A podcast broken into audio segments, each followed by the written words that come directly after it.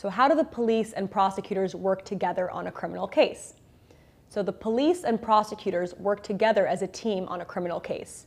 The police officers investigate the case, and then the prosecutors prosecute the case. This means that the police gather all the evidence necessary to charge a person with a crime and make the arrests. It is then the prosecutor's job to present the evidence to a jury at trial. Often, the police officer's testimony is a very key part of that evidence at trial.